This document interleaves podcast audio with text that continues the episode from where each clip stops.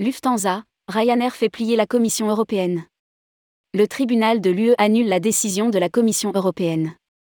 Coup de tonnerre dans le ciel européen.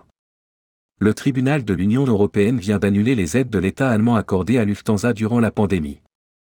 Pour la justice européenne, la Commission a commis plusieurs erreurs, notamment en considérant que Lufthansa était dans l'incapacité de se financer sur les marchés. Ryanair se félicite d'une décision qui n'aura sans doute aucune conséquence. Rédigé par Jean Dalouse le mercredi 10 mai 2023.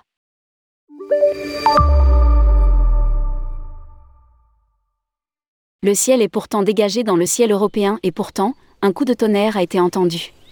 Ce mercredi 10 mai 2023, la Cour de justice de l'Union européenne a décidé d'annuler. La décision de la Commission qui approuve la recapitalisation de Lufthansa par l'Allemagne, d'un montant de 6 milliards d'euros, dans le contexte de la pandémie de Covid-19. Au premier semestre 2020, alors que la pandémie cloue au sol tous les avions européens et quasiment du monde entier, la Lufthansa accumule les pertes. Pour sauver la compagnie nationale, l'État allemand décide de recapitaliser le transporteur. Le 25 juin 2023, la Commission européenne valide le projet.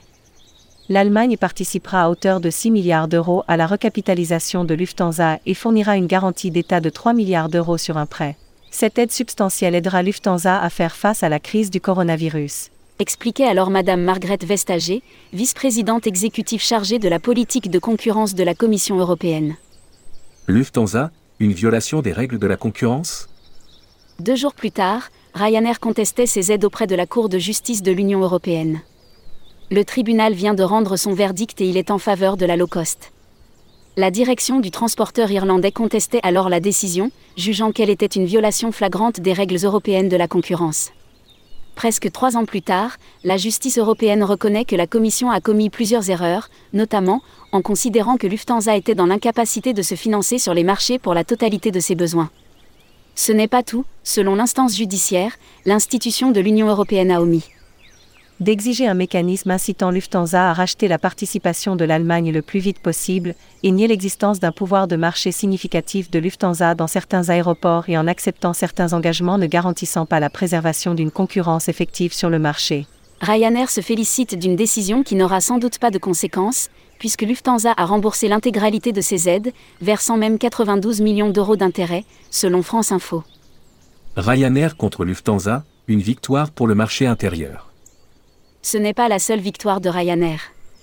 Puisque le tribunal a aussi estimé que la recapitalisation de Scandinavian Airlines System, SAS, n'était pas assortie de conditions incitant à une sortie rapide des gouvernements. À lire, grève, Ryanair va-t-il faire bouger l'Europe? Les arrêts rendus aujourd'hui constituent une victoire pour le marché intérieur de l'UE et mettent à mal la politique de l'autruche adoptée par la Commission européenne à l'égard des renflouements massifs et discriminatoires de compagnies aériennes en difficulté par des États membres de l'UE aux poches bien garnies explique un communiqué de Ryanair.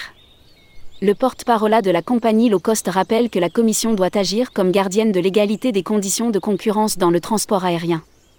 En tout, près de 40 milliards d'euros d'aide auraient été distribués pour sauver des transporteurs européens. Des subventions qui entraîneraient des distorsions de marché. L'intervention de la Cour est un triomphe pour la concurrence loyale et les consommateurs dans l'ensemble de l'UE. Une concurrence non faussée élimine l'inefficacité et profite aux consommateurs grâce à des tarifs bas et au choix. Les subventions injustifiées, en revanche, encouragent l'inefficacité et nuiront aux consommateurs pendant des décennies. Conclut le communiqué.